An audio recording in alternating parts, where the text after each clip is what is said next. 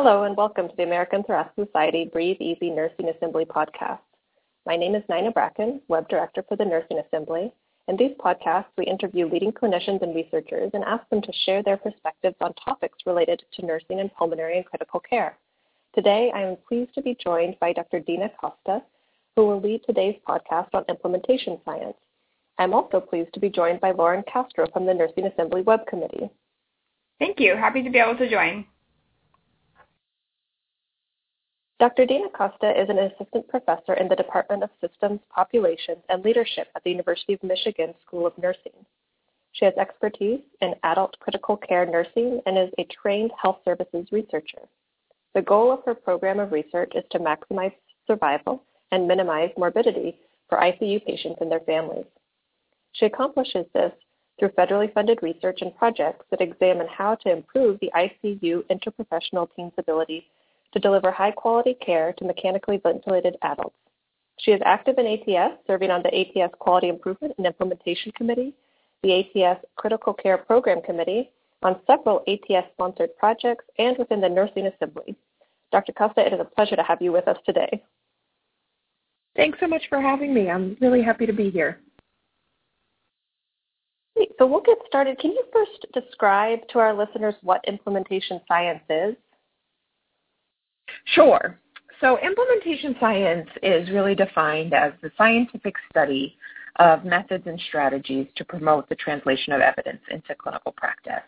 And it primarily focuses on sort of examining how or why um, adoption of a particular intervention occurs or fails.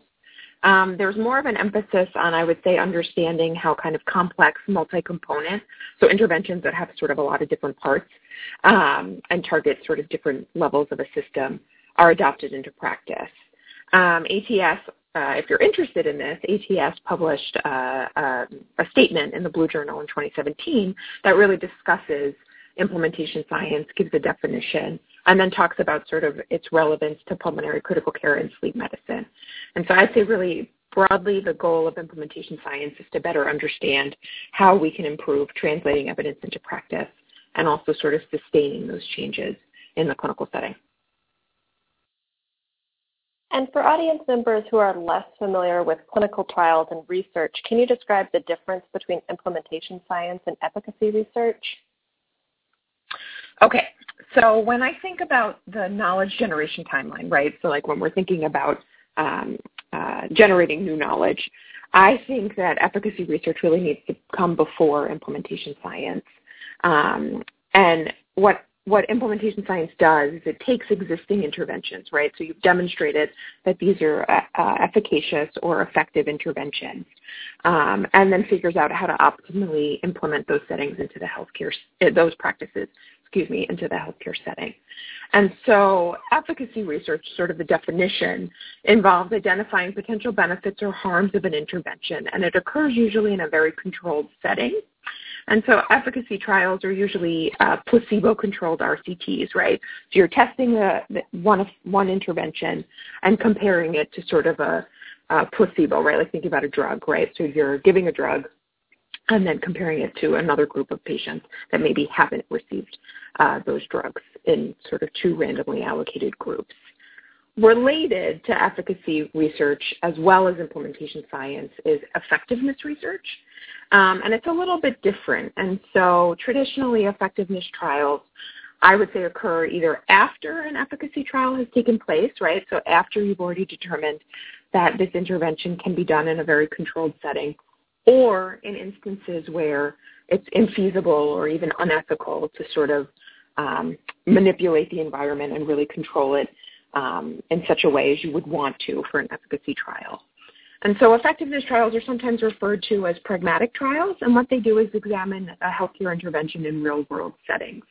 One of the key distinctions, I think, between efficacy and effectiveness is that in effectiveness research, your control group is usually usual care. Um, instead of in efficacy research like we talked about is sort of the placebo. And so in an effectiveness trial, what you're trying to do is see whether the designed intervention that you've proposed or are trying to test improves the desired outcome in the clinical setting. Excuse me.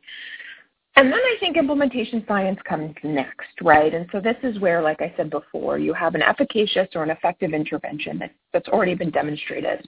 Um, and what you're trying to do is figure out how to optimally implement that into practice. So you're not testing whether the intervention or the healthcare practice works.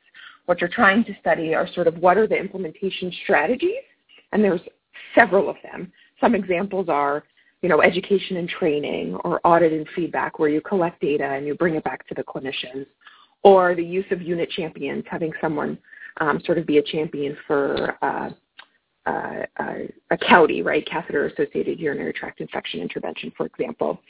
If those, what sort of implementation strategies are best for getting your effective intervention into practice? And so implementation science really involves partnering with clinic, with the clinicians um, in the setting and really getting a good understanding of what can help or hinder their ability to implement a given practice in their healthcare setting and then designing and pulling together your implementation intervention, right? So pulling together all of those strategies um, to best address sort of some of the barriers to practice or some of the facilitators. And so in my view, you can't really conduct, and I, I, think most implementation scientists would agree, you can't really conduct an implementation trial if you don't have an effective intervention or efficacious intervention uh, design.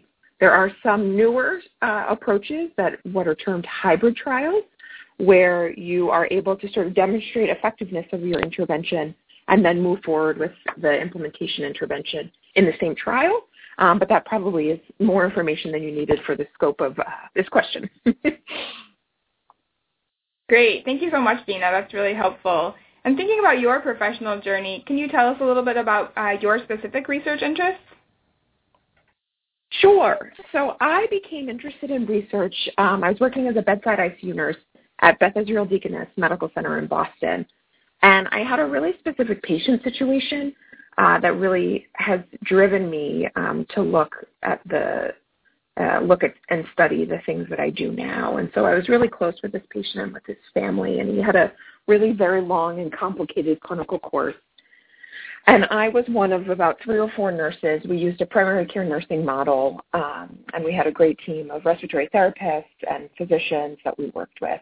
Um, but we had a, a a team that worked together really well caring for this man, and we did a great job saving his life.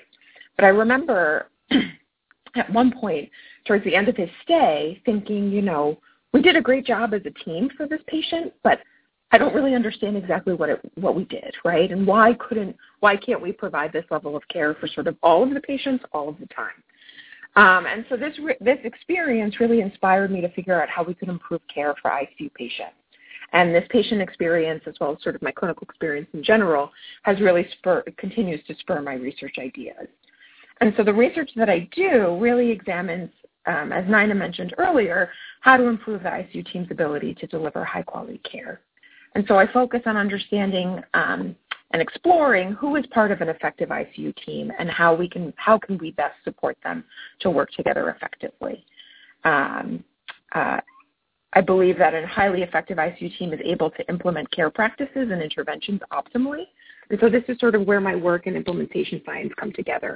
And so I work to try and understand how we can develop effective teams for high quality implementation, ultimately with the goal of improving outcomes for patients and families. Um, and understanding what prevents ICU teams from being able to deliver um, and implement high quality care uh, is really the cornerstone of my work. And I think sort of understanding what prevents teams from de- delivering high quality implementation in general, not just my work, uh, is also sort of cornerstone to implementation science. Great, that's that's very interesting. So building on that a little bit, Dina, um, did your role as a nurse in the ICU at that time did it provide the opportunity for you to get involved and ultimately lead to projects at aiming for mechanically ventilated patients? It sounds like it was a motivation, but were there opportunities um, provided? Yeah, so it definitely, it absolutely was a motivation, like you said, Lauren. Um, and I recall, I remember when I was working as a bedside nurse, right, we were an academic medical center, so there was a lot of ongoing research projects. Um, and I remember there was an esophageal balloon study, there was a couple of others. But I remember they were being driven prim- primarily from a physician or respiratory therapist perspective. Um, and I totally recognize the importance of those studies, but I remember having a hard time sort of understanding how that related to my clinical practice. And what really got me jazzed um, was seeing the work that my clinical nurse specialists were doing. Um, there was a couple that were looking at sort of VAP prevention approaches. This was in the um, early to mid 2000s, and sort of studying whether we needed to auscultate for um, NG tube placement confirmation, right? All of these sort of very relevant uh, uh, research questions and quality improvement questions for clinical nursing practice. And so to me, that was really, really exciting. Um, and so through my work at BI, I got involved in our unit-based council um, on nursing research and education. And so began to see a little bit, not I wasn't involved in any specific research projects while I was there, but um, began to see sort of really the benefits of nursing-led research. Um, and so because of my clinical experience and the work that I do, my one of my goals is really to introduce research to clinical nurses at the bedside so that they can see the benefits and the merits of it and also can see potentially how they can engage. In one of my ongoing funded studies, um, I actually incorporate staff nurses as part of my study team members.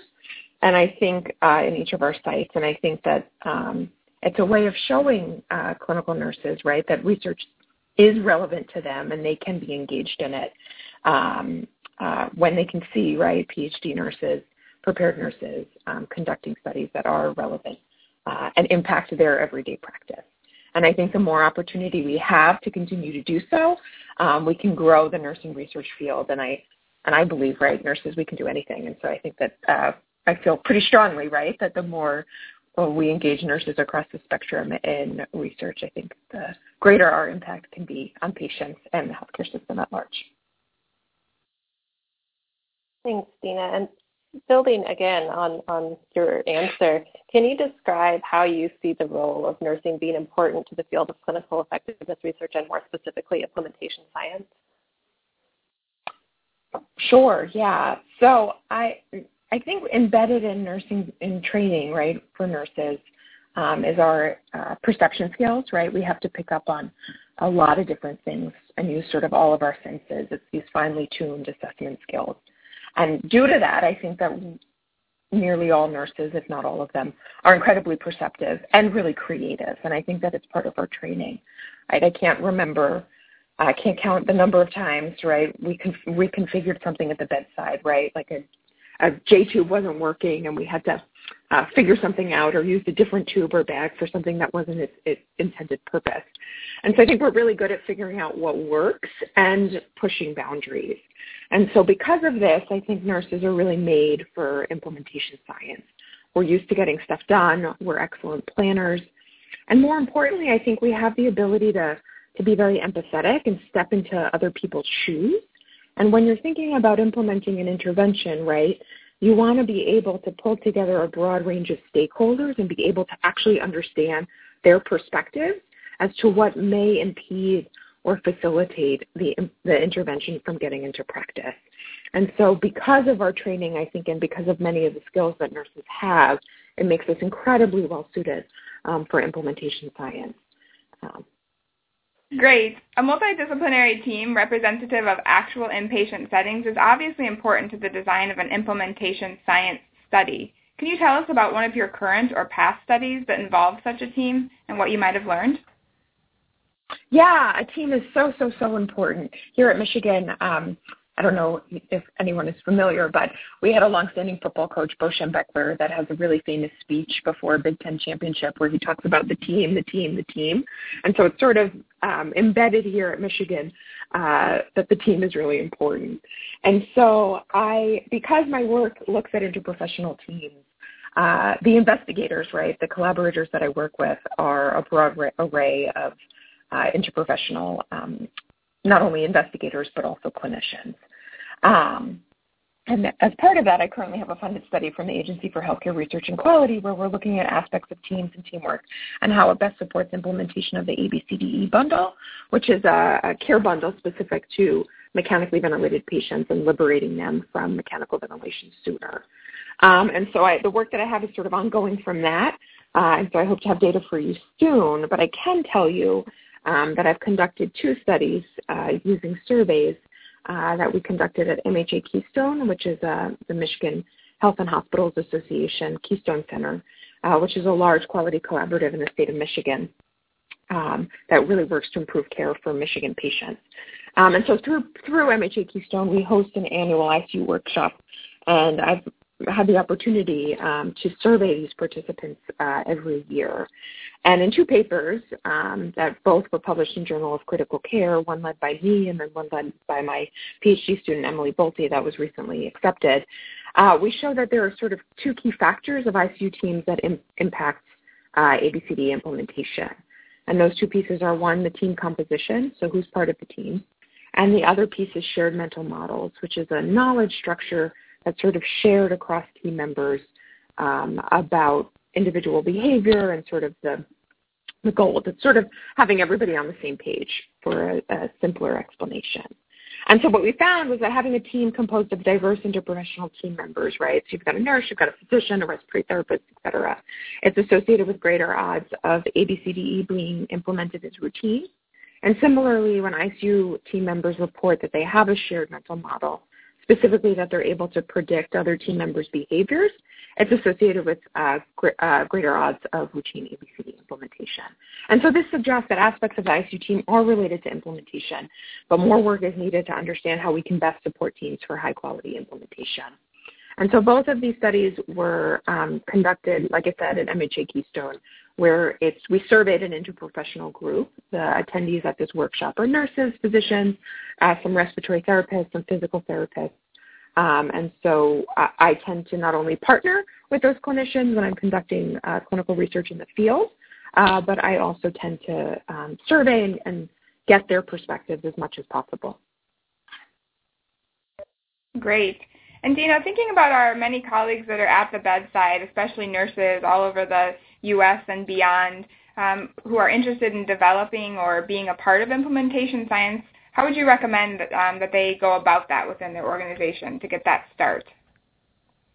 This is a great, great, great question.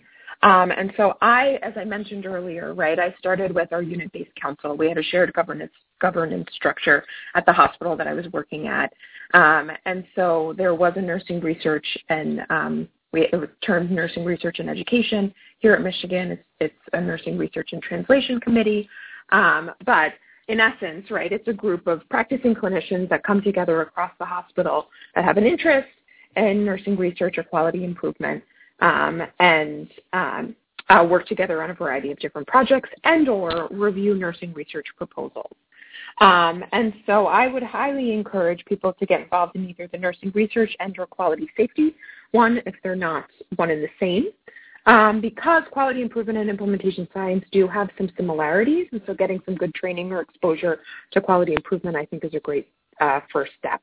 And so get involved clinically, locally, um, if you can. I think if you're interested in moving forward and potentially getting an advanced degree, I would recommend reaching out to um, some hospitals. Right at Beth Israel, when I was working there, we had a, a PhD nurse scientist that sat on the nursing research, research committee, um, and then nurses could partner with uh, him or her to work on uh, research studies that they wanted to conduct in their own setting.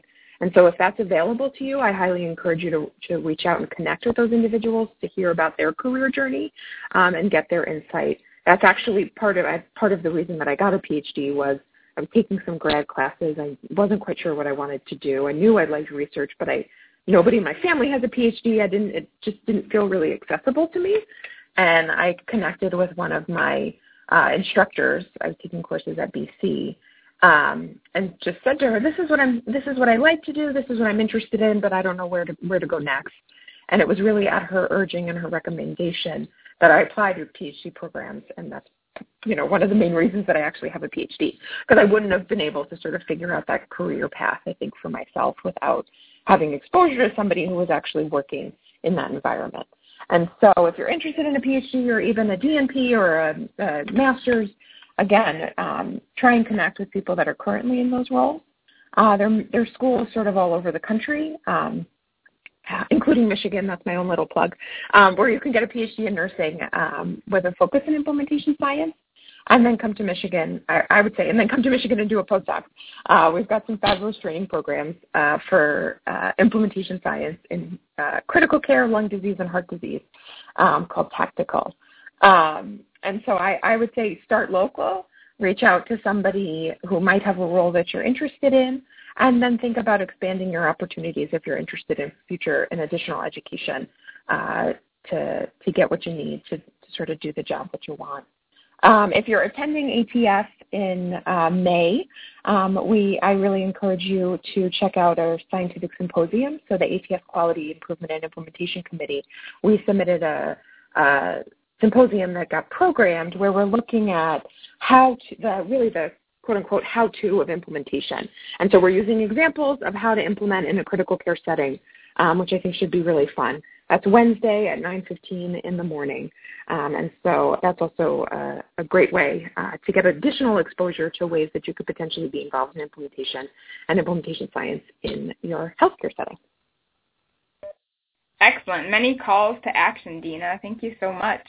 so this concludes our podcast. So thank you so much, Dina, for being with us today. Thanks for having me. This is great. I love nursing, I love critical care, and I love implementation science. So talking about all those three things, um, I can't really ask ask for more. Thank you, Dina and Lauren. You have just heard from Dina Costa, Assistant Professor in the Department of Systems, Populations, and Leadership at the University of Michigan School of Nursing. If there are any questions or comments related to this podcast, or you'd like to make a suggestion for future podcast topics, please contact the Nursing Assembly at nursing at thoracic.org. This is Nina Bracken, Lauren Castro, and our implementation science expert signing off.